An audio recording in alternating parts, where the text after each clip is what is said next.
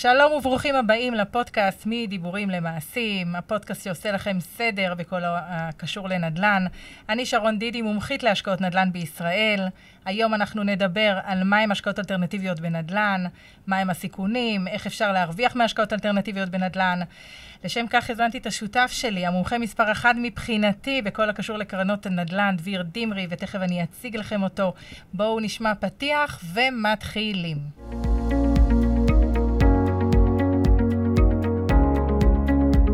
בפודקאסט הזה נדבר על כל מה שמעניין אתכם בהשקעות נדל"ן בישראל.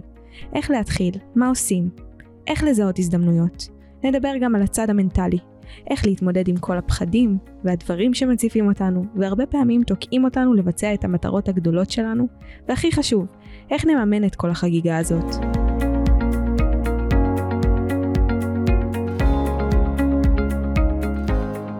דביר דמרי, ברוך הבא לפוסטקאסט שלי. איזה כיף שאתה כאן. שלום, שלום, שלום. אז אה, קודם כל, תודה רבה שהגעת. אני ממש נרגשת לארח אותך. דביר, אני מכירה אותך ארבע שנים. לפני שלוש שנים התחלנו את הפעילות המשותפת שלנו עם קרן נדל"ן אה, בעיר ירושלים, ראשונה, שהסתיימה בהצלחה עכשיו. חוגגים אה, הצלחות. לגמרי, לגמרי, ואני ממש שמחה שהכרתי אותך, כי בעצם אתה הפגשת אותי עם השקעות שהן קצת יותר מתוחכמות. בקטע הזה של הנדל"ן, תכף אנחנו נדבר על זה. אה, דביר הוא יזם נדל"ן, ככה למי שלא מכיר אותך, יזם נדל"ן, אה, ניהלת למעלה מ-40 קרנות, אנחנו מדברים על אה, למעלה מ-500 מיליון שקל גיוס, שזה לא, לא משהו שהולך ברגל, ומעבר לגיוס זה גם לנהל את הדבר הזה, שאני מנהלת בינתיים קרן אחת איתך במשותף, ואני מבינה כמה עבודה וכמה זה ניהול וכל הדברים האלה וכמה זה מצריך, שאפו ענק, 40 קרנות, בהצלחה זה, זה וואו. עם כל זה, עם כל, ה, עם כל מה שאתה עושה, אני, ואנחנו מדברים שעות לא שעות, אה, וזה הדבר שאני מאוד מאוד אוהבת, וכל פעם אני אומרת לך שאפו עליך על שאתה עושה את הקטע של מתנדב אה, כפרמדיק.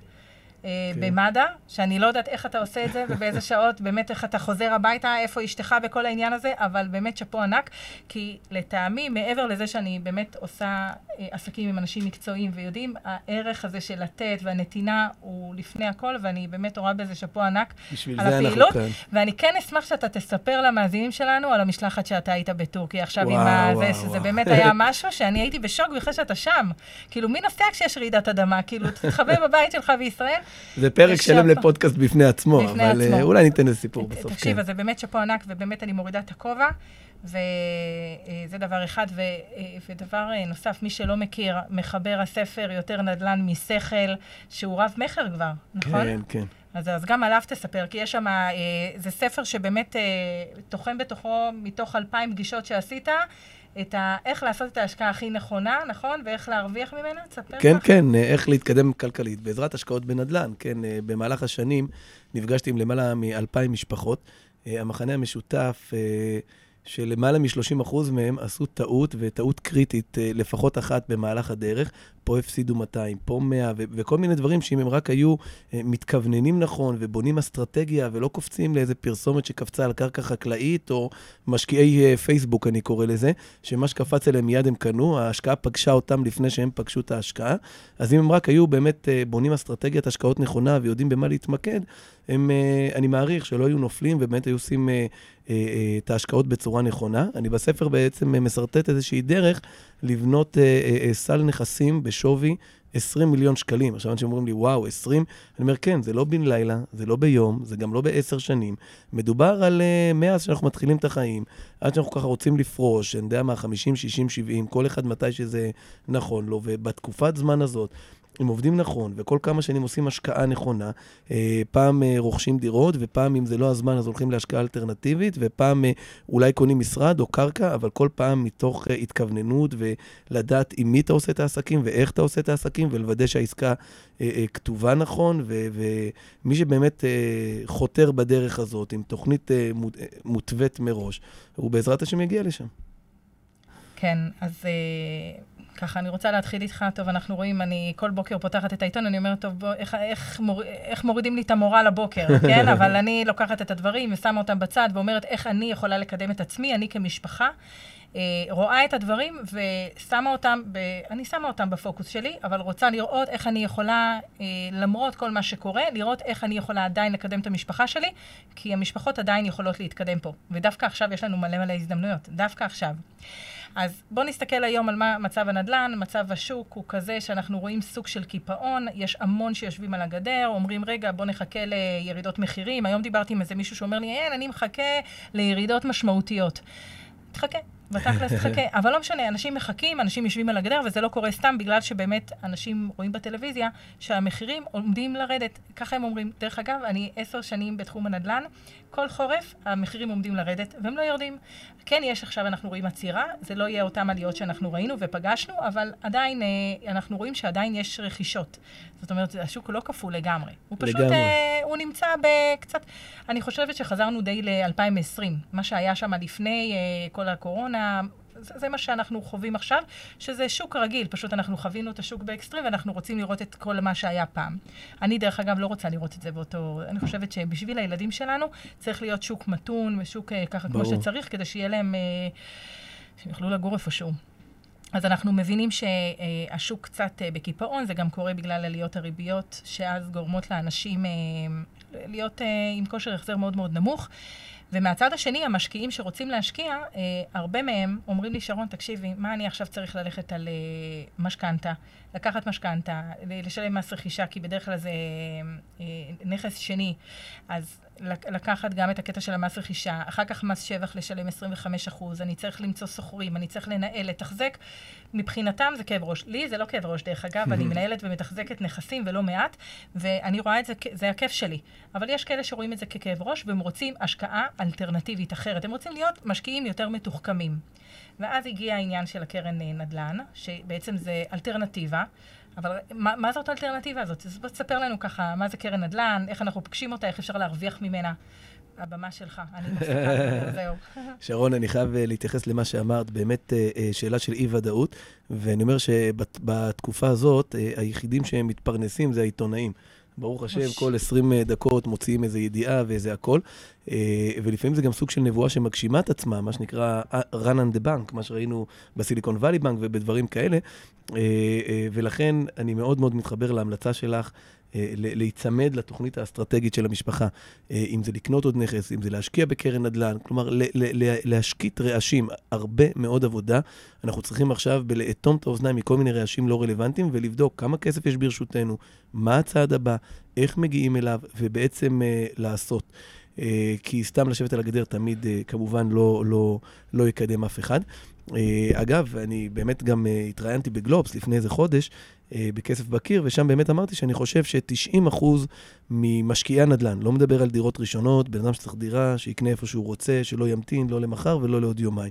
שיקנה דירה שנכונה לו, זה לא עולם של השקעות, זה גם כתוב בספר, זה דבר אחר. אבל באמת, אנשים שבוחרים בהשקעת נדל"ן, כנכס שני, אז 90% מההשקעות, אני חושב שהן כבר לא רלוונטיות. סתם לקנות דירת uh, שלושה חדרים פה או שם, uh, uh, היא לא רלוונטית. Uh, לעומת זאת, אם יש דירה ששרון ארגנה באיזה פריסל מיוחד, דירת גן, דירת גג, uh, צמודי קרקע, כל מיני נכסים ייחודיים, יכול להיות בהחלט ששווה לבחון אותם, אבל זה בהחלט מצריך אותנו להיות משקיעים מתוחכמים. אני רגע רוצה להגיד לך משהו, כן, כדי שלא אעצור אותך בסוף. השקעות נדל"ן זה באמת לפי האישיות של הלקוח. זאת אומרת, יכול להיות בן אדם אחד שהשקעה אלטרנטיבית מאוד תתאים לו, והשקעה בנכס אה, פיזי לא תתאים לו בכלל, ויכול להיות שהפוך.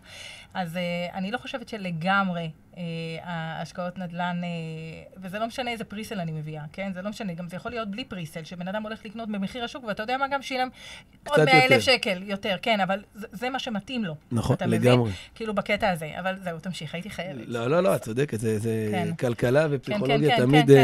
נלמדים באותו, באותו נכון. מקום באוניברסיטה. אני חושבת שהשקעות נדל"ן שאנשים עושים, זה בהתאם לרמת הביטחון שלהם בעסקה. עד כמה הם מאמינים בעסקה, אה, ויכול להיות שאני אגיד להם, תקשיבו, זה, זה הולך להיות הכי נפילה. עסקה אבל... פגז, לא בשבילכם.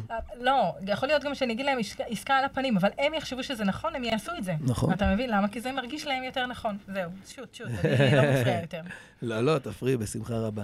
אה, ולכן אני אומר, אם זה עולם שכמו שדיברנו, מתאים למשקיעים מתוחכמים, או כל אחד צריך להיות קצת יותר מתוחכם, כי לפני שנתיים באמת אה, כל מטאטא יורה. איפה שלא קנית דירה בארץ, זה היה נהדר, לא היה צריך לחשוב הרבה. אני אמרתי לאנשים, תמצאו את הדרך להתמנף, לקנות עוד דירה. אין פה הרבה משחקים, השוק מאוד בריא, מאוד הכל. אה, ועכשיו, באמת צריך להיות משקיע קצת יותר מתוחכם, ולכן קרנות הנדל"ן הן בהחלט אה, הזדמנות אה, נהדרת. אבל כמו ששאלת, מה זה בכלל קרן נדל"ן? אז כשאנשים שואלים אותי ואין להם בכלל מושג בתחום, אני אומר להם, בואו ננסה להיכנס למפעל שוקולד. בעצם, להיות בצד של היצרן.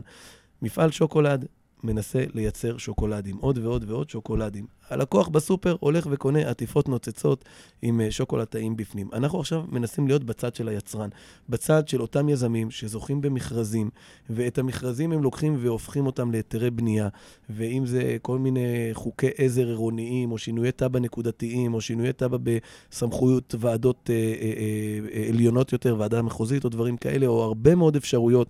לאו דווקא מכרזים, רכישת קרקע פרטית אה, וכולי, אה, רכישה מכינוס, כל מיני דרכים בהם יזמים שמים יד על קרקעות זמינות לבנייה, ובעצם משביחים אותם ומוציאים היתרי בנייה ומתחילים לבנות. בצ'אנל הזה, בשלבים האלה של ייצור הדירות, שם אנחנו רוצים להיות, שם אנחנו רוצים להרוויח. כמובן, ברגע שאנחנו נכנסים לעולמות עסקיים, אז אה, אה, אני אומר, זה מסוכן להיכנס אה, בלי המיגון המתאים, או בלי ההדרכה המתאימה. אה, ולכן זה לא זירה, נקרא לזה, שבן אדם יכול להתנהל שם לבד. מה אני מתכוון? בן אדם שיש לו, לצורך העניין, 500 אלף שקלים. אם הוא אומר, אני רוצה לקנות דירה יד שתיים או דירה מקבלן, יכול להיות שהרבה פעמים הוא לא צריך ליווי, לא של אה, אה, אה, מתווך ולא של יועץ, או הוא פשוט הולך ורוכש, הוא כבר קונה את השוקולד בסופר, הוא מחפש את המוצר המוגמר. וזה בסדר גמור. לעומת זאת, אם הוא ילך לקנות אה, בסטוקים אה, מה, מה, ישירות מהיצרן, פה הוא בעצם ייתקל בבעיה, פה הוא בעצם חייב את, ה, את הגוף שמלווה, כי ב-500 אלף שקלים שלנו, כשלעצמם, אין להם שום משמעות בפרויקט של 700-800 מיליון אה, שקלים. לעומת זאת, 500 אלף שקלים שלנו, אם נדע לאגד אותם עשרה אנשים ביחד, זה כבר חמישה מיליון, זה כבר יכול להיות הלוואת מזנין, ועוד מעט נסביר, מעולה ליזם, זה כבר יכול להיות מוצר תחרותי ביותר. וכשאני אומר תחרותי, אז מי המתחרים שלנו? המתחרים שלנו כקרן נדל"ן, זה פתאום הופך להיות חברת כלל, ומנורה, והראל, וכל שאר גופי הפנסיה, וקרנות הון, ו-IBI, ואלטשולר שחם, וכל השחקנים הכי חזקים בשוק, ואפילו הבנקים עצמם, שכולנו פה מתחרים על אותו נתח מימון שהיזם אה, מבקש אה, אה, להשיג, ופתאום הכסף שלנו שווה הרבה יותר. ופתאום אנחנו אומנם נכנסים לעולמות עסקיים, עם סיכונים עסקיים, אבל מצד שני, איך אמרנו? משקיעים מתוחכמים. למשקיעים מתוחכמים זה יכול להיות ההשקעה האולטימטיבית. אבל ברשותך, שרון, בוא נתחיל למי זה לא מתאים, כן? Okay. אוקיי. מי שאין דירה ברשותו, זה לא הזמן. מי ש...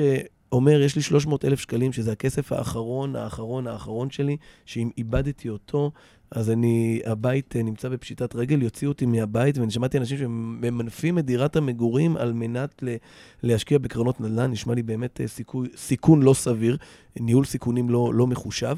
אה, זה לא מתאים להם. לעומת זאת, מי שכרגע יש ברשותו 500, 400 אלף שקלים, והוא תוהה מה לעשות איתם, ובטח, כמו שהזכרת, לא מתאים לו לנהל דירה ו-8% מס רכישה וכולי, או שכבר יש דירה ברשותו, ו- ויכול להיות שיש אפילו שלוש וארבע דירות, והוא כבר... אה, אה, מפחד שיראו בו כעוסק, אה, או שבכלל, סתם בתקופה הזאת, לרכוש כסף, כלומר לקחת משכנתה ולשלם עליה שישה ושבעה או חמישה אחוזים, תלוי אם הולכים לשרון ומקבלים תנאים, תנאים הזיות, כן? אבל מי שלא הולך לשרון, או שהתנאים שלו לא באמת מאפשרים לו, ובאמת מקבל עלויות יקרות, שוודאי לא משתלם לו לקנות דירה, והוא רוצה להתקדם בתחום הנדל"ן בדיוק לסיגמנט הזה מתאים להיכנס לקרנות נדל"ן. Uh, העולמות של uh, נדל"ן uh, מסחרי, אני קורא לזה לקנות משרדים. הרבה פעמים אנשים מתאגדים.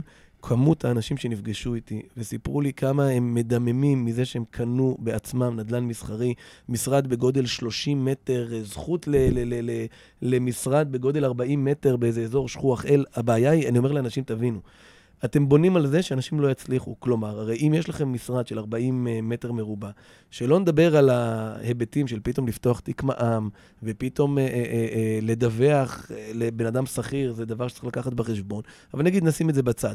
מי, מי יסחור, מי אה, משרדים כאלה? עסק מתחיל, שאחד מהשתיים... נכון. אז או שהוא ייכשל והלך לך הכסף, כי הוא לא ישלם והוא לא יכול לשלם, או שהוא יצליח והמשרד שלך כבר לא רלוונטי, כי אתה בונה על כל שנה הימור. אחד שיצליח ושנה הבאה יעבור, כי הוא צריך כבר משהו יותר גדול.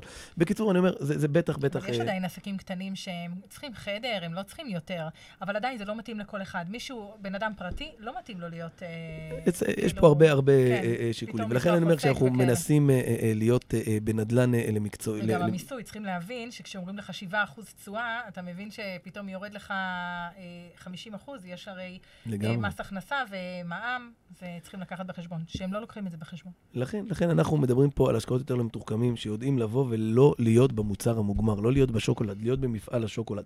תביני שאני יכול לספר לך שלפני קרוב לשנתיים, אה, בצורה כזאת, אחת הקרנות שהקמתי, רכשנו בניין בלב העיר ירושלים, ממש מרכז ירושלים, הכי מרכז שאתם יכולים לדמיין, אה, ורכשנו בניין בין שלוש קומות, הלכנו לתהליך קצר של שינוי תב"ע, במהירות אה, שיא של פחות משנה, באמת שינינו את התב"ע, ומכרנו אותו בלמעלה מ-10 מיליון שקלים יותר עם התב"ע המאושרת. כלומר, היינו באירוע של באזור שנתיים, המשקיעים קיבלו את המקסימום של המקסימום שהם אה, קיבלו בעסקה הזאת. באמת. בעצם ייצרנו שוקולד, זה מה שעשינו. רכשנו נכס, הוספנו לו שלוש קומות, לא בנינו כלום, לא הברגנו בורג. את כל הבנייה וזה משאירים ליזמים הגדולים שצריכים אה, אה, ל- אה, אה, לגזור את הסרט ובאמת אה, אה, מהסיפור הזה. אנחנו כמשקיעים אה, אה, רוצים להיכנס ולצאת כמה שיותר מהר, ופה משקיעים שנכנסו הגיעו ל- לתשואות מאוד מאוד משמעותיות. אז בוא תספר לנו קצת על ה... סיפרת בערך מה זה קרן נדל"ן, כן? אמרת למי זה לא מתאים. אז למי זה מתאים? אנחנו אומרים לאנשים שזה לא הכסף לדירה הראשונה שלהם, ורוצים השקעה מתוחכמת. שזה לא הכסף נכון. הראשון ולא האחרון. ולא האחרון. כן, זאת אומרת, הם יכולים לסכן את הכסף. דרך אגב, גם כשאני קונה דירה, אני מסכנת את הכסף לגמרי. שלי, פשוט זה נשמע לי יותר סולידי, כי כאילו אני קונה דירה, נכון? זה גם באמת יותר סולידי. זה יותר סולידי, אבל אני לוקחת משכנתה, ברוב המקרים, לא תמיד. נכון, נכון. ואז כבר יש כאן כדאיות... סיכונים. כן. עכשיו, מבחינת ההשקעה, כשאני, אתה אמרת מזנינג, אני רוצה שאתה תסביר למאזינים שלנו מה זה מזנינג, ומה זה בכלל, קדימה, בדיוק, כן. המימון, איך, כאילו, איך עסקה בנויה, כדי שהם יבינו, יפה, ומשם כדי להתקדם. שבאמת אה, אה, נבין קצת יותר לעומק את הסיפור של קרנות כן. נדל"ן. בסוף, בסוף, אה, לבנות שכונה של 700 דירות זה כמו לקנות דירה אחת. לקנות דירה של מיליון שקלים, מביאים 300 אלף שקלים מהבית, והבנק, אני כמובן מדבר על היבטי המימון, כן? והבנק משלים לנו את הלוואת המשכנתה, אם זה 70 אחוז או 75 בנכס ראשון, אם, אם הולכים לשרון, או אם זה עד 50 אחוז, כמובן, תנאי מימון משתנים, גם ככה שבסוף בונים פרויקט שלם. עכשיו, את ההון העצמי שהיזם מביא מהבית, גם עליו הוא יכול לקבל מימון, ופה נכנסת הלוואת הגישור או הלוואת המזנין בשפה המקצועית, שהיא בעצם נותנת לנו מתוך אותם 30 אחוזים שצריך להביא מהבית, היזם יכול לבקש הלוואה נוספת, בעצם להקטין את ההון שהוא צריך להביא מהבית. וזו דוגמה אחת לקרן נדל"ן, כי כמו שאמרנו, קרן נדל"ן זה אה, תחום אה, מעניין ותחום, אה, אה, נקרא לזה יותר מתוחכם. אפשר להיות מלווי חוב, שבעצם אנחנו נותנים פה את ההשלמה להון העצמי של היזם, ואנחנו יכולים להיות גם משקיעי אקוויטי, משקיעי הון, שזה בעצם גם אחרי הלוואת החוב, אנחנו בעצם נכנסים עם הכסף הראשון בעסקה. ועם הכסף הראשון, מן הסתם זה קצת יותר מסוכן, אבל מן הסתם זה גם הרבה הרבה יותר רווחי. Uh, סתם, אם דירה בישראל נותנת בין 2 ל-3 אחוזים לשנה על הכסף שמושקע בה, פה אנחנו מדברים על תשואות של בין פי 3 לפי 4, כמובן כל קרן נדל"ן ומה שסגרו עם מנהל הקרן ומה uh, שהעסקה נותנת ואלף ואחד אם ואם. Uh, אבל בסוף אני רוצה להמחיש את זה, כי אם באמת אנחנו נכנסים למקום שמקפיץ את הסיכון, נגיד, נקרא לזה מקפיץ את הסיכון בפי 2, נצפה לראות הטבה או בעצם אה, תשואה גבוהה פי ארבע לפחות, כדי שנחליט אה, להיכנס אה, לתחום הזה. אז בסוף, אם אני אנסה ממש למקד את זה לשני משפטים, קרן נדל"ן היא בעצם להלוות לקרן, לחברה, את הכסף, כדי שהיא תעביר את הכסף או תלווה או תשקיע, תלוי במסלולים השונים, את הכסף עם יזם, ובעצם תדע להיות בשלבים הראשונים שבהם אנחנו מייצרים את אה, זכויות הבנייה ובעצם מוכרים את, ה, אה, את הדירות, ובעצם מרוויחים בצורה יזמית, בצורה עסקית, ואז בעצם אנחנו יודעים אה, לקחת עד הבית רווחים אה, הרבה הרבה יותר משמעותיים. אוקיי, אז בעצם, אה, אם יש לי, יש לי שתי אפשרויות, חוב, נכון? ויש לי equity. אז בחוב, מה בחוב אני מרוויחה? אנחנו- מה בחוב אני אנחנו יודעים, כן, אנחנו יודעים כן. שכמה, שהתשואה ידועה מראש, ואגב, אני אוקיי. מאוד מאוד ממליץ לאנשים שזה השקעתם הראשונה, לא. להסתנוור, לא, אנחנו נלך להון, אה, אה, את אה, השקעות ההון או ה equity, צריך לדעת יותר, להבין אותם יותר, להריח יותר, לראות שהסיכון שאתה לוקח הוא באמת סיכון מגודר, והכל זה קצת, זה מתקדמים שתיים. מתקדמים אחד, תתחילו עם השקעת הון. תקבלו על כספיכם תשואה. פחות או יותר כל השוק הזה שאני מכיר, חד ספרתית גבוהה, אני לא מכיר בן אדם שיגיע לצורך העניין 3-4 אחוזים, שכבר ישים את הכסף בבנק, יקבל 4, כן? אה, ולא כן, מכיר בן אדם... אינפלציה של 5, אז... נכון, נכון, בטח לא בקרן נדל"ן, כן? כן? ואני לא מכיר גם בן אדם שילך ויקבל 15 אחוז, או כל מיני מספרים דמיוניים כאלה, שאז תפסו את הרגליים, תברחו. אה, היזם כנראה בצרות אם הוא מציע לכם כאלה אחוזים מובטחים מראש וכולי. אז אה, צריך מאוד להבין איפה התחום הזה עומד. השקעות אקוויטי אולי באמת נדבר עליהן בפעם אחרת, הן קצת יותר מורכבות, זה אחוזים מרווחי העסקה.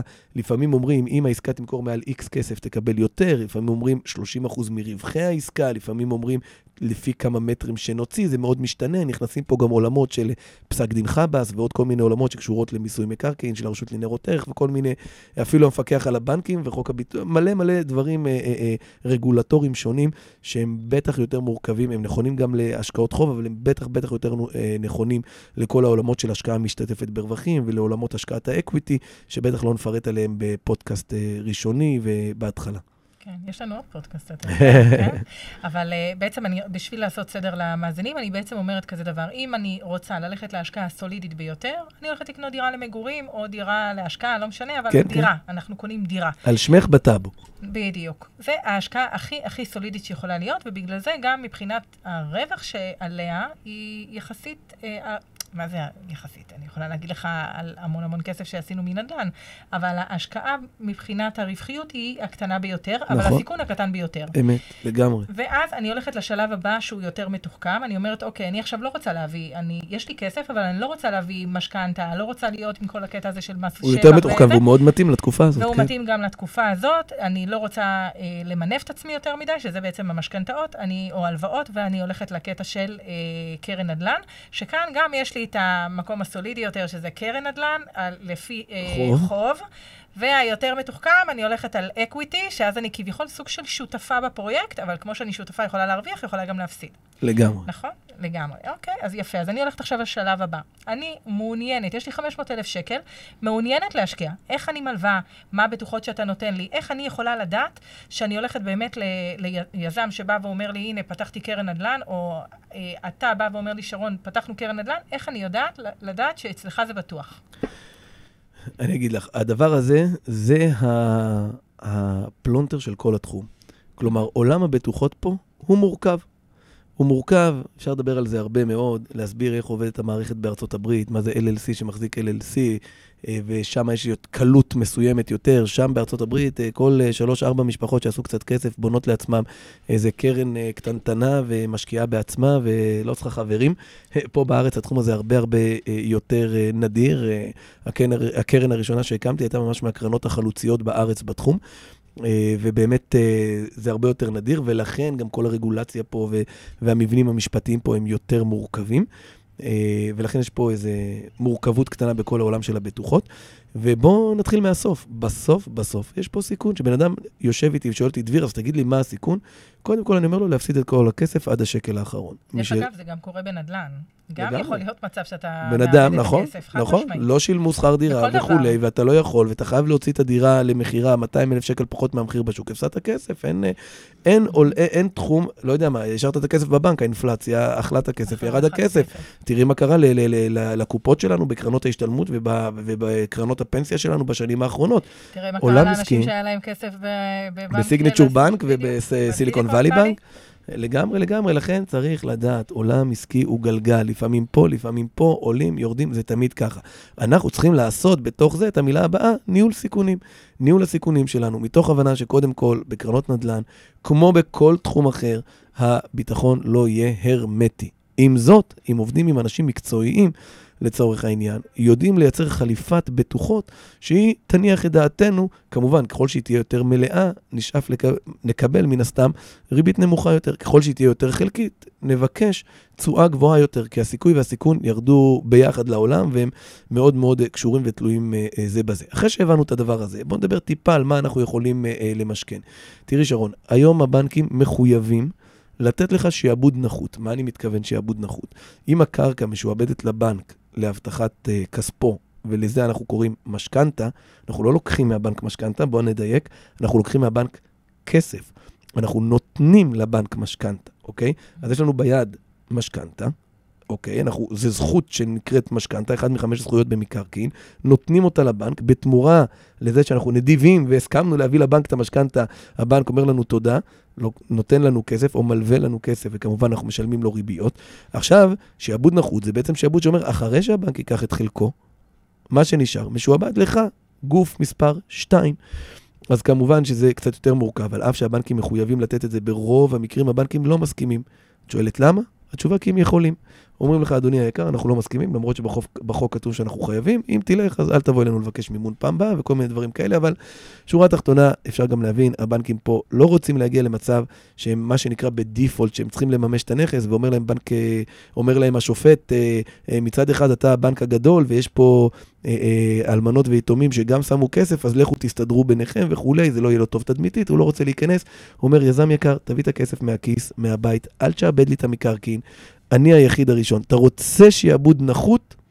אך ורק הגוף 1, 2, 3, 4, איתם אנחנו יודעים לחיות, אה, וגם כן, עד אחוז מסוים וכולי, זה תחום מאוד מאוד מרתק. אגב, אה, על התחום הזה עשיתי את התואר השני באוניברסיטה העברית בירושלים, על מימון נדל"ן, על כל ההיבטים השונים שלו, באמת תחום מרתק. אה, ופה אנחנו מגיעים או כמתחרים לאותה הלוואת מזנין, או שבעצם אנחנו אומרים ליזם, אין בעיה, תביא לנו נכס אחר, בוא נשעבד את החברה מלמעלה, בוא נגיע עם הבנק. אגב, אחד מההשקעות שהצלחנו אה, אה, בפרויקט בצפון, הצלחנו ממש לשעבד את, הבנ... את, את הקרקע, סליחה, לאחר הבנק ולאחר משלים ההון. עכשיו, זו קרקע שאחרי כל המשעבדים שלה שם, יש לנו עדיין 30-40 מיליון שווי שמאי לשעבד. כלומר, למרות הכל, הצלחנו אה, אה, אה, לשעבד את הקרקע. עכשיו, תחשבי על בן אדם שיש לו 400 אלף שקלים, היה בא ליזם, אומר לו, קח הלוואה 400 אלף. זה כמו... תראה, היזם אומר לו, כן, בוא, עשיתי לך פה, עשיתי לך שם. הבן אדם לא יכול לבדוק את זה. אין לו שום דרך בצורה מקצועית לנהל את ההשקעה הזאת. במילים אחרות, הוא שם את כספו, לא נגיד על קרן הצבי, אלא על אמונו באותו נוטה להשקעה, ההלוואה. אם הוא מאמין לו, שייקח, אם הוא לא מאמין לו. זה בעצם מאוד מאוד מורכב, בטח לא הייתי ממליץ לאנשים. ולעומת זאת, בן אדם שבא עם קבוצה, כמו שתיארנו, קבוצות שלנו, קבוצות של uh, קרנות אחרות, והקבוצה באמת הצליחה לשכנע את הבנק לשעבד את הקרקע, או לתת שעבוד כזה או אחר, וה, והבטוחות הן להנחת דעתו. הוא בעצם אמנם נכנס להשקעה יותר מסוכנת מצד אחד, מצד שני הוא ידע להיזהר. אני אגיד לך למה אני תמיד משווה את זה? לאופנוע. שתי דברים. למה?